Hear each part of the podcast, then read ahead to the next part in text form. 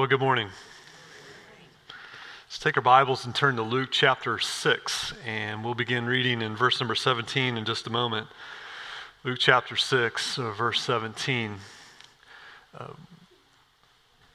there are certain uh, internships that people clamor for, right? Yeah, we live close to Washington, D.C., and there are all kinds of internships offered there. And uh, young people who want to get into politics, they try to get internships with senators and congresspeople and and people in the medical field try to get internships at certain hospitals and and and they're under certain people you can get your internship. And so certain law firms and government service jobs all come to mind. Uh, churches have internships too did you know that? And certain churches people do clamor for internships there because uh, people feel like there is greater benefit to certain internships.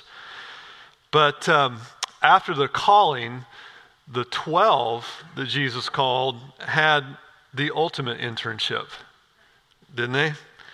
Right after calling them, uh, Jesus immediately started showing them how to serve. And so, if you'll stand with me, we'll see what that looked like. In verse number 17, and it says, And he came down with them and stood on a level place with a great crowd of his disciples and a great multitude of people from all Judea and Jerusalem and the seacoast of Tyre and Sidon, who came to hear him and to be healed of their diseases. And those who were troubled with unclean spirits were cured. And all the crowd sought to touch him, for power came out from him, and he healed them all. And he lifted up his eyes on his disciples and said, Blessed are you who are poor, for yours is the kingdom of God. Blessed are you who are hungry now, for you shall be satisfied. Blessed are you who weep now, for you shall laugh. Blessed are you when people hate you and they exclude you and revile you and spurn your name as evil on account of the Son of Man. Rejoice in that day and leap for joy, for behold, your reward is great in heaven for so their fathers did to the prophets. But woe to you who are rich, for you have received your consolation. Woe to you who are full now, for you have for you shall be hungry. Woe to you who laugh now, for you shall mourn and weep. And woe to you when all people speak well of you, for so their fathers did, the false prophets. Lord, we thank you for this little passage of scripture and incredible teaching of Jesus Christ here.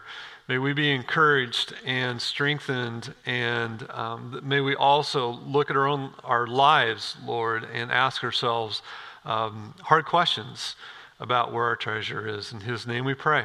Amen. Thank you. So I want to get into a little bit of preliminary uh, teaching before we get into the actual preaching of the the, the Beatitudes here because uh, it's, it's really important. Part of my job as a pastor is to help you understand what you're reading and why you're reading it. And I know that sounds really simple. Hey, we're reading the Bible and it's supposed to be good for us, right? But a little bit more than that. This section of Scripture is a parallel to what we call the Sermon on the Mount in Matthew 5 to 7. And I think everybody's familiar with the Sermon on the Mount a lot of people will call this one the Sermon on the Plain. And but when you look at the two, they are different in, in several respects. For example, in verse number 17, it says, And he came down with them and stood on a level place. Now, I'm going to talk about this in a minute, but them is the, the 12, right? He came down with them and stood on a level place. However, do you know what Matthew says? Matthew says, Seeing the crowds, he went up on a mountain, and when he sat down, his disciples came to him. Now, critics will try to say, well, these guys are just shooting from the hip. These are traditions, and one person heard this tradition, another person heard this tradition. But in reality, these are written from eyewitness accounts. And so I just want to ask you how do we account for one coming down the mountain and the other one and standing on a level place and the other one going up on the mountain? How do we account for that? Well, let me see if I can help you out real quick. Uh, this is a picture from the edge of the traditional site where Mount of Beatitudes is. Now, um, that is, if you look, it's looking down on the Sea of Galilee, right? And it's relatively level where I'm standing. That was back in 2012. If you turn around, guess what's behind me? Mountains. Okay? I was going to send you a picture. I was going to put a picture up from uh, when I was on a boat on the Sea of Galilee, and you could see the traditional site is, is relatively flat. It, it, does slope towards the Sea of Galilee, but it's relatively flat. It's higher than the rest of the area, and there's mountains behind it, but I didn't stick it up there, mainly because where I'm standing right now is covered in banana plantations now. If you, all around the Sea of Galilee, they have banana plantations, and so you can't, you can't go where I'm standing right there. But that, that easily explains how the two different accounts say two different things. In other words, what we could say is that Jesus was standing on a plateau, couldn't we? A plateau above the Sea of Galilee. And so when you read that and you hear people say they're conflicting accounts, realize they're not conflicting accounts. The Bible is absolutely true, even when you have two different authors seem to, to come from two different perspectives. They're, they're true, and they're both saying the same thing, just from different points of view. Matthew also says that his disciples came to him. Now, if we're not careful, we can think of disciples as just the 12. I would say that probably most of us, when we hear the word disciples, we think of the 12, don't we? And we'll say his 12 disciples, and there's nothing wrong with that. But in many of the, the, the Gospels, they differentiate between the 12 and everyone else. And um, Luke says, and he came down with them and stood on a level place with a great crowd of his disciples and a great multitude of people from all Judea, Jerusalem, and the seacoast of Tyre and Sidon. And so there are three groups mentioned here. The first group is the 12. Now remember the passage that we read last week, he called his 12 disciples. He separated them out from everybody else. He called them. And Luke says he went down the mountain with them. And then there's a second group. The second group is the, a great crowd of his disciples. That's the way the Bible uh, has it. His disciples. Now, who are these people? These are people who follow Jesus. They may believe that he is the Messiah. They may believe that he's a great miracle worker, and some of them may genuinely be saved, but they are learners, they are disciples, most likely moving along the continuum either towards salvation or towards greater sanctification. They're somewhere in there. Remember, when the Bible tells us to make disciples, the disciple making process starts before somebody receives Christ as their Savior, doesn't it? Because you want to see a conversion, then you want to see a following. And so that's making disciples. Then there is a, a third group, and this is the great multitude. They're uh, tans- tangentially related to Jesus. In other words, they, they are interested in Jesus. They're probably there just seeing the miracles, wanting themselves to be healed for whatever reason. And the Bible says that Jesus healed all of them, didn't it? He healed everyone, is what the Bible says. And but they mainly serve to show how popular Jesus was at this time. And so people came from all over. Not only were they from Galilee, but Luke says that they came from Jerusalem. That's, that's at least a two day journey. Judea, the surrounding political area of Jerusalem. Then it also says that there were people, and they, they most likely were Gentiles from the seacoast, from the Mediterranean Sea, Tyre and Sidon. That, that again is probably a two day journey from those two cities on the coast to get there to where Jesus is. Now, Jesus begins to speak to them, and this is where we're going to spend our time. We've, we've talked about his healing and miracle working before, and so I want to get into what he actually says. And he begins to speak to them, but the question is who is he speaking to? Well, look at the beginning of verse number 20 with me, because he's speaking to a specific group of people. Verse number 20 says this And he lifted up his eyes on his disciples. And so he's focusing not on the 12 and not on the great crowds, but he's focusing on his disciples. And Luke makes that point that what he's about to record that Jesus said, Jesus is saying to people who may or may not be sure that Jesus is the Christ, who may have just been saved or just growing in, in Christ Jesus, and he's speaking to these kinds of people. Does that make sense? Is that, is that helpful? And so he's not teaching the great multitude. He's not teaching necessarily the, the lost, uninterested people or the 12 apostles. And so verse 20 begins the sermon. Now, I want you to know one more thing, and then we're going to get into the sermon itself. Matthew, how long is the Sermon on the Mount in Matthew? It's, it's three chapters, chapter Matthew 5, 6, and 7. It's, it's uh, pretty long. Probably not long as one of my sermons, but uh, no, I'm just kidding. Um, I think. Um, but, but when you look at Luke, Luke doesn't even take a whole chapter on a sermon, does he? However, if you go further into Luke, you're going to find in Luke 11, verse number 33, a section of the Sermon on the Mount.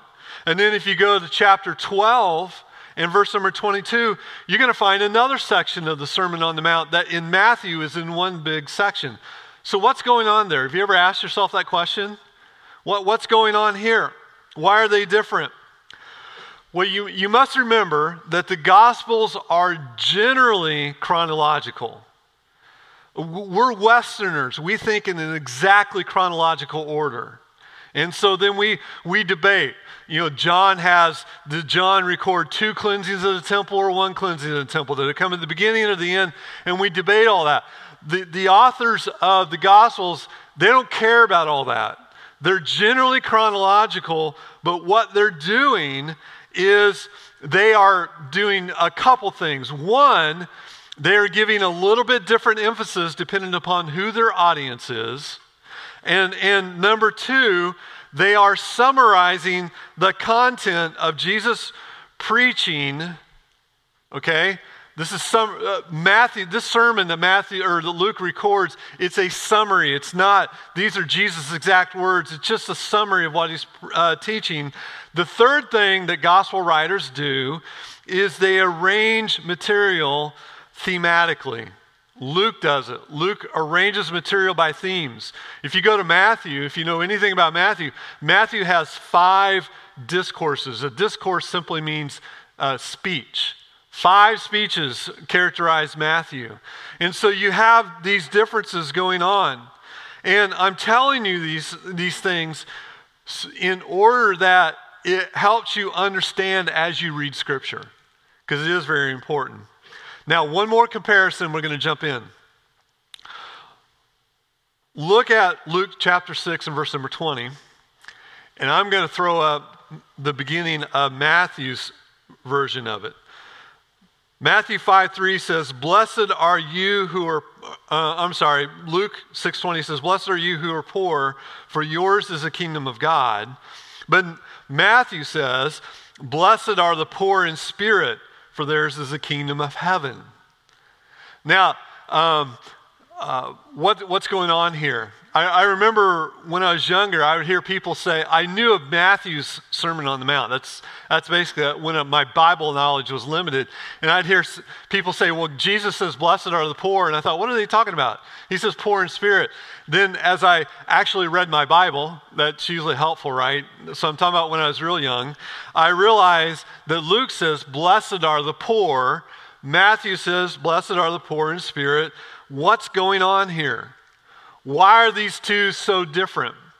Well, Matthew is writing to Jewish people, Jewish believers, most likely Jewish Christians, and maybe Jewish lost people as well.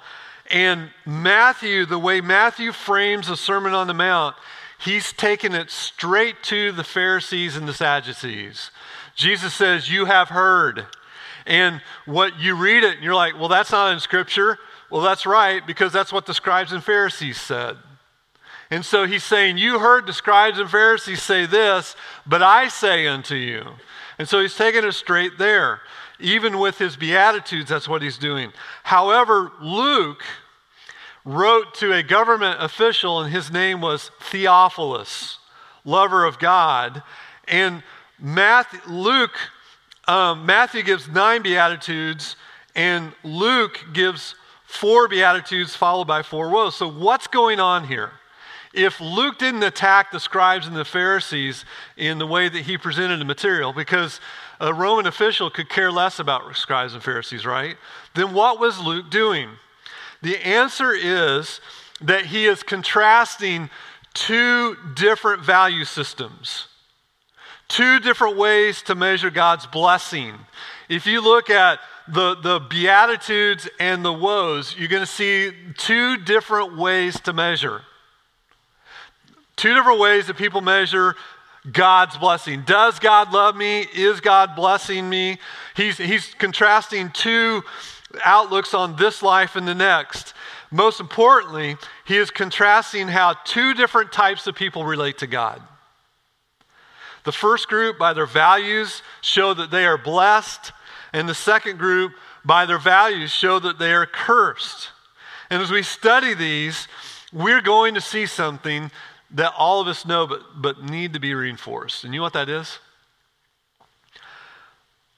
Eternal values are the opposite of temporal values, aren't they?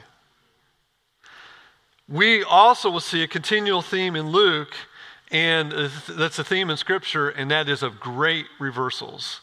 Luke is a book of great gospel, great reversals, and we see it already in these Beatitudes. And so here's a question, or here's what we're going to look at today. What is the attitude of a believer? What is the attitude of a believer? Jesus looks at his disciples and he begins to teach, and he gives four beatitudes, four blessings, four characteristics. The first one, the first one that we're going to look at is described by the last three. The, the first three are also how a believer views himself, and the last one changes the frame of reference in how the world views the believer. And so we're going to look at that today. The first thing that, that Jesus said is, Blessed are you. Notice he uses the word you, whereas Matthew uses uh, just a third person um, uh, pronoun. Blessed are you who are poor, for yours is the kingdom of God. Now, what is Luke saying here? Luke is not saying that the poor as a class are especially uh, blessed. I'm sure there are some sitting here saying, I've been poor and there's nothing blessed about that. Are you with me on that? Honestly, poor is not a blessing. And I agree. The richness of the eternal state argues against the idea that Jesus is speaking of simply financial hardship here. That's not what he's talking about at all. He's not talking about simple financial hardship. To understand what Luke is saying, we need to turn back in Scripture just a few chapters. Go back to chapter number 4 in verse number 18. Chapter 4, verse 18. By the way, being poor in itself is not a blessing, but blessings come out of that in our lives, right? I did want to clarify that because I know somebody will say something to me afterwards.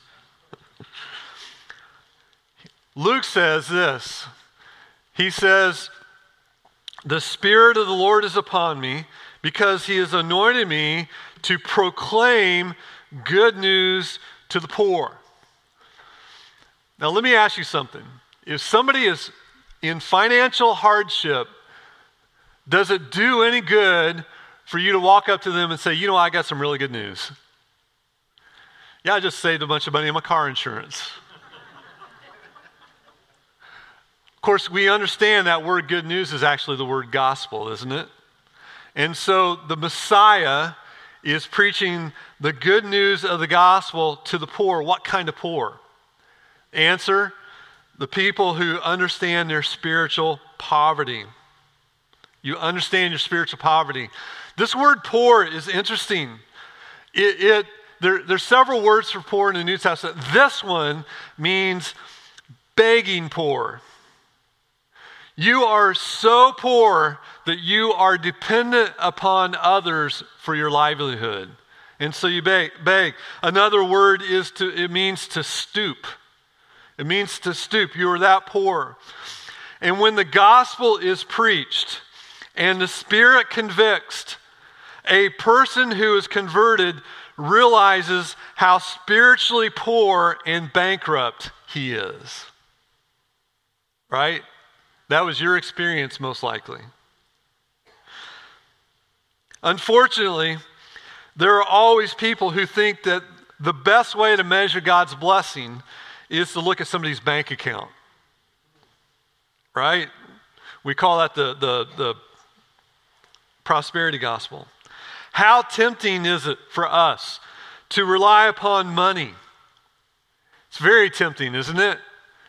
We rely upon money both for ministry, for our own personal happiness, but this way of counting our blessings is spiritually impoverished. Among other things, it fails to recognize the grace that God gives to the poor. Although poverty itself is not a blessing, people who are poor in Christ have God's blessing. What is the blessing? Blessed are the poor for what? Theirs is the kingdom of God. There's the blessing. Literally, if you recognize your spiritual poverty, you recognize it in Jesus Christ, the whole kingdom belongs to you. Isn't that wonderful? The whole kingdom, with all of its spiritual riches. In this life, we have spiritual riches and unimaginable treasures in the life to come. Isn't that wonderful? But to receive those blessings, we have to admit our spiritual poverty and come to God for grace. What does spiritual poverty look like? Spiritual poverty looks like you look in the mirror after reading God's word and you see how sinful you are. The mirror of God's word. You understand that you are bankrupt when it comes to doing anything that pleases God. You realize that there is no way in your own power, of your own will, that you can do anything to get yourself to heaven because you are spiritually bankrupt. That's what it looks like. That's, that's, that's the poor that, that Jesus is talking about here in Luke. But there's something else. Look at the second characteristic, and I want you to read it carefully with me. Secondly, blessed are you who are hungry now, for you shall be satisfied. Now, in this one, it's changed just a little bit. There's an adverb added in there. What's the adverb? Now.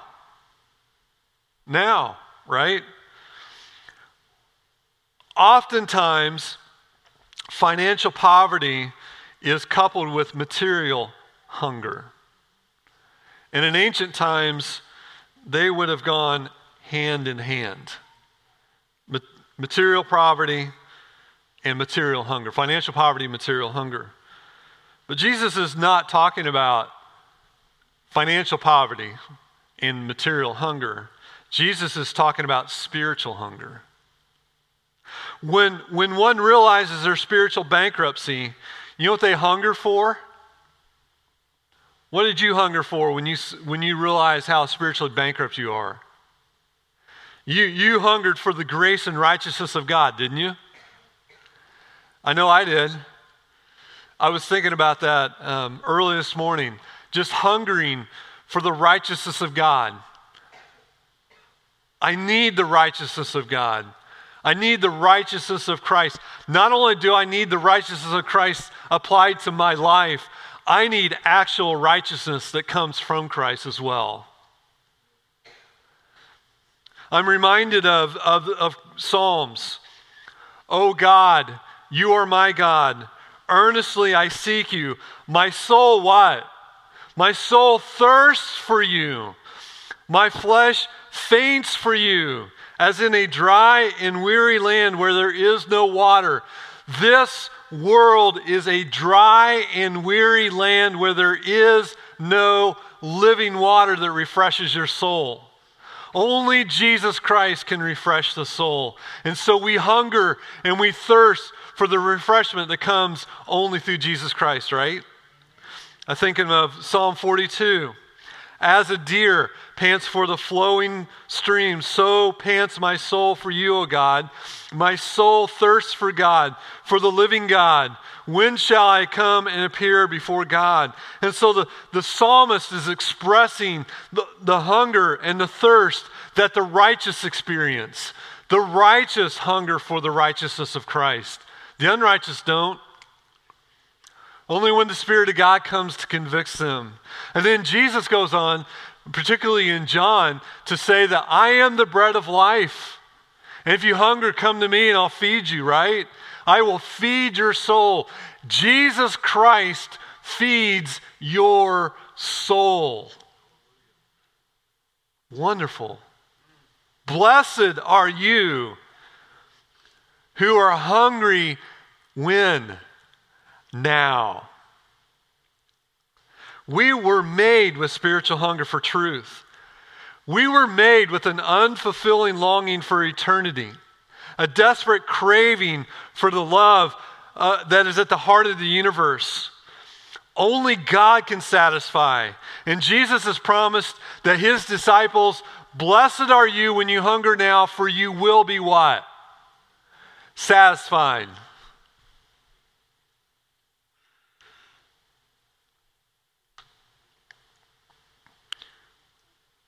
We drink deeply from the fountains of grace.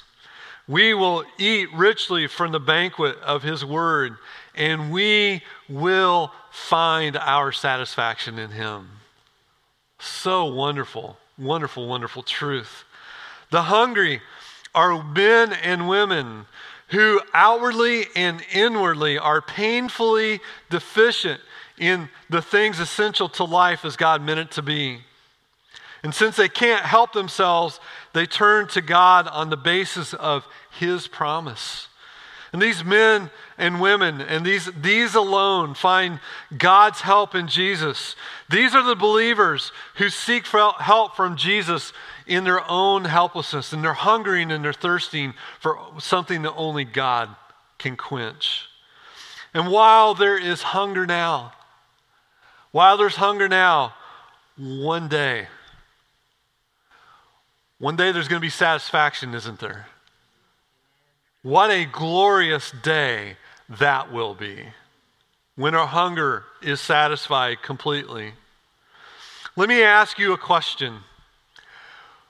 What how is your hunger for genuine righteousness? How is your thirst for righteousness? How deep is your desire for God? How deep is your desire not only to see Christ, but to desire to be genuinely once and for all righteous with no temptation to sin? Seeing the complete satisfaction of everything in life right in front of you, Jesus Christ on his glorious throne. How deep is your hunger? Now, you will be satisfied. Isn't that a wonderful promise? Then he says this this is a hard one. Blessed are you who weep when. Here's that word again. Now, for you shall what? Laugh. Doesn't this sound great? Whether they say? Laughter is the best medicine. I want you to notice the timing. Weep now, laugh later. And he, what is Jesus referring to when he talks about uh, weeping? Well, he's referring to the sorrows that we suffer in a fallen world. What, what are the sorrows? What do we weep for in a fallen world? Well, I think all of us who know Christ would, number one, say we weep for our own sins, don't we? To shed this body of sin will be glorious. So we weep for our sins. We repent of all the wrong that we have done. But it doesn't stop there. The weeping is uh, weeping for the sins of others, lamenting the dishonor that they do to God. We weep for the sins of our society, don't we? Knowing that we ourselves are implicated in their iniquity. We weep for the lost, praying that God will rescue them. We, we weep for those who suffer, grieving over the natural disasters down in Florida, grieving over the lost loved ones like Christy was talking about, and, and weeping for those people, armed conflicts, social injustices that happen day in and day out, day after day after day. And we weep for loved ones that we have lost, knowing that they're gone and will not return. But by and large, the weeping that Jesus is talking about here is a God centered weeping. There are times when life is so full of sorrow that we wonder if we will ever laugh again. Everybody, anybody ever been there? I'm sure you have, right? Will I ever laugh again? But as we weep, we hold on to this promise that godly sorrow will turn to joy. And one day, God will take away our sinful nature. And praise be to God, we will never sin again. One day, He will right every wrong and gather his people into his eternal city. One day, all of our sufferings and sorrows will come to an end. What laughter will ring through heaven then as we stand in the golden city, reveling in, and I, I genuinely believe this, reveling in the surprise of our redemption. The sudden realization have you ever, well, let me, before I get there, have you ever thought, you know, this is too good to be true? And it was. Happens all the time, doesn't it? This is too good to be true. If it's too good to be true, it probably is. Well, just think one day we're going to st- we're going to wake up and the sudden realization that all of our hopes have come true. It's not too good to be true. We will burst into everlasting laughter of joy. Have you ever been so happy that the only thing you knew, knew to do was to laugh? So I ask you, do you understand your spiritual bankruptcy? Do you have a profound hunger for righteousness? Is your life filled with sadness over your sin? But at the same time, has your poverty become riches? because you've stepped into the kingdom and now you know what is yours in Christ? Has your hunger turned into satisfaction because the very righteousness of Christ covers you? Because God has imparted righteousness to you? And has your joy, or, or I'm sorry, has your sorrow turned to laughter because you're filled with joy over what God has done? If that's you, then count yourself among the blessed. One more, and we're going to finish. What's the last characteristic of a Christian in this little section here? Rejection. The last beatitude is the blessing of rejection. And now, if I can use a cinema, cinematographic, I think is a word. Uh, if I got it wrong, let me know. Um, where the lens changes from looking at you to looking at how people view you. And so we see, blessed are you when people hate you and they exclude you and revile you and spurn your name as evil on account of the Son of Man. Rejoice in that day. Matter of fact, leap for joy. For behold, your reward is great in heaven. And for so their fathers did to the prophets. This beatitude refers to how the world sees you. If the world excludes you, reviles you, despises your name as evil, then rejoice because you will have great reward. Now, he's speaking most specifically to his apostles, who all suffered violent persecution, most of whom who died horrific deaths at the hands of their enemies. But this joy is not only for the apostles, but for everyone who's persecuted for Jesus' sake. And we know the stories, don't we? We know the stories throughout Christian history of Christians subjected to horrible uh, persecution. But most of us do not know someone who has suffered. We don't know someone personally who has suffered horrible persecution because of Christ, do we? But persecution is coming. As a matter of fact, I would say it's here. Yes. Consider Kelvin Cochran. Some of you may know that name. He had been fire chief of Atlanta. He was basically forced out of his job as the Atlanta city fire chief. Do you know why? Because he wrote a Sunday school curriculum for young men in his Bible study class in an evangelical church. And you know what his offense was? He upheld a biblical view of marriage and sexuality. And he was fired as fire chief of Atlanta. Think about this just a generation ago, Atlanta was practically the buckle of the Bible Belt. Is that persecution? Is that, is that excluding you? Reviling your name? Certainly is. But how about even more recently? Let's go down to Australia. A guy named Andrew Thorburn. He was the chief executive of the Essendon Football Club. That's Australian rules football. It's the equivalent of being the general manager of an NFL team.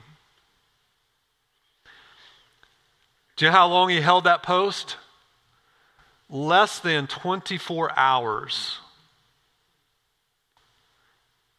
What was this crime? By the way, this happened last week. What was his crime? He was chairman of the board of City on a Hill, City on a Hill Church in Melbourne. It's an Anglican church with evangelical beliefs. You know what it teaches? It teaches a biblical view of, of sexuality, it teaches the sanctity of human life. And for that, he was fired in less than 24 hours, and you should have read what people said about him. Even, even the owner of the team. We can't have this kind of a, basically a bigot, this kind of a person. This happened just last week in Australia. It's happening here in the United States. I'm going to give another example, and, and I don't know if this example will prove out to be true. Many of you know the, the rapper named Kanye West, right? And years ago, he made a profession of faith. I don't know if he's genuinely saved. It, if you look at his life, the right people are reviling him, if you know what I mean. But he's talks about God all the time.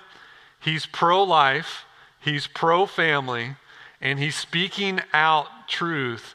And what are they doing to him? They're trying to destroy him, right? Now, I pray for him that, that he will persevere because Jesus said, The one who perseveres shall be saved. And the only way we'll know if his faith is genuine is if he perseveres, right? But this is happening right now. And this is what Jesus is talking about here. And this is how it's going to start. Teenagers, I have a question for you, teens. Your college admission may be affected by your church attendance. Listen to me, teenagers.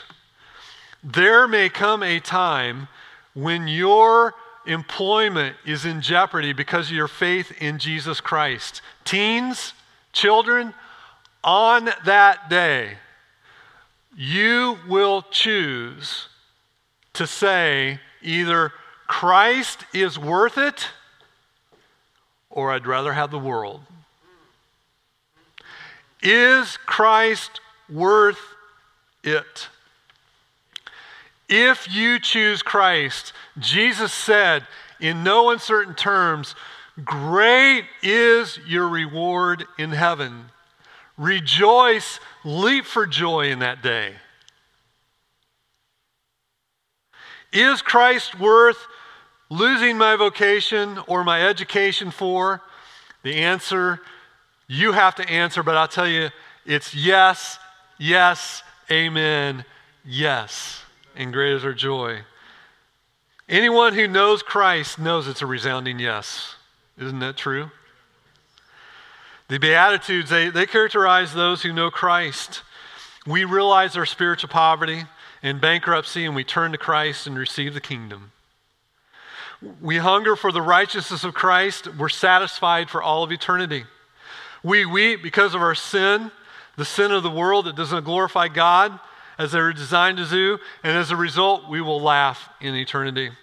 Because our values and goals and orientation are different from the world, they will hate us, exclude us, revile us, spurn us, and we leave for joy because we know that we have great rewards. These are all examples of the great reversals of Scripture. And indeed, this is the ultimate reversal, isn't it? A short time of poverty for eternal riches, a short time of hunger for eternal satisfaction a short time of weeping for eternal laughter, a short time of rejection for eternal love, and eternal leaping for joy and great reward. Is Jesus Christ worth it? The answer is yes, yes, amen, yes. Lord, thank you so much for the encouraging words of Jesus Christ. I, am certain that um, many here will face some form of persecution, but all of us who know you have realized our poverty, our spiritual bankruptcy, and we hunger for the righteousness of Christ, and we weep over sin that dishonors you. And so, Lord, we're promised joy satisfaction, laughter, the whole kingdom of God. I pray that these, these uh, short little verses that we looked at, these Beatitudes, will encourage and strengthen our faith. But Lord, there may be somebody here who these values are not theirs. And I pray that you will show them, Lord, their need for you. In Christ's name we pray. Amen.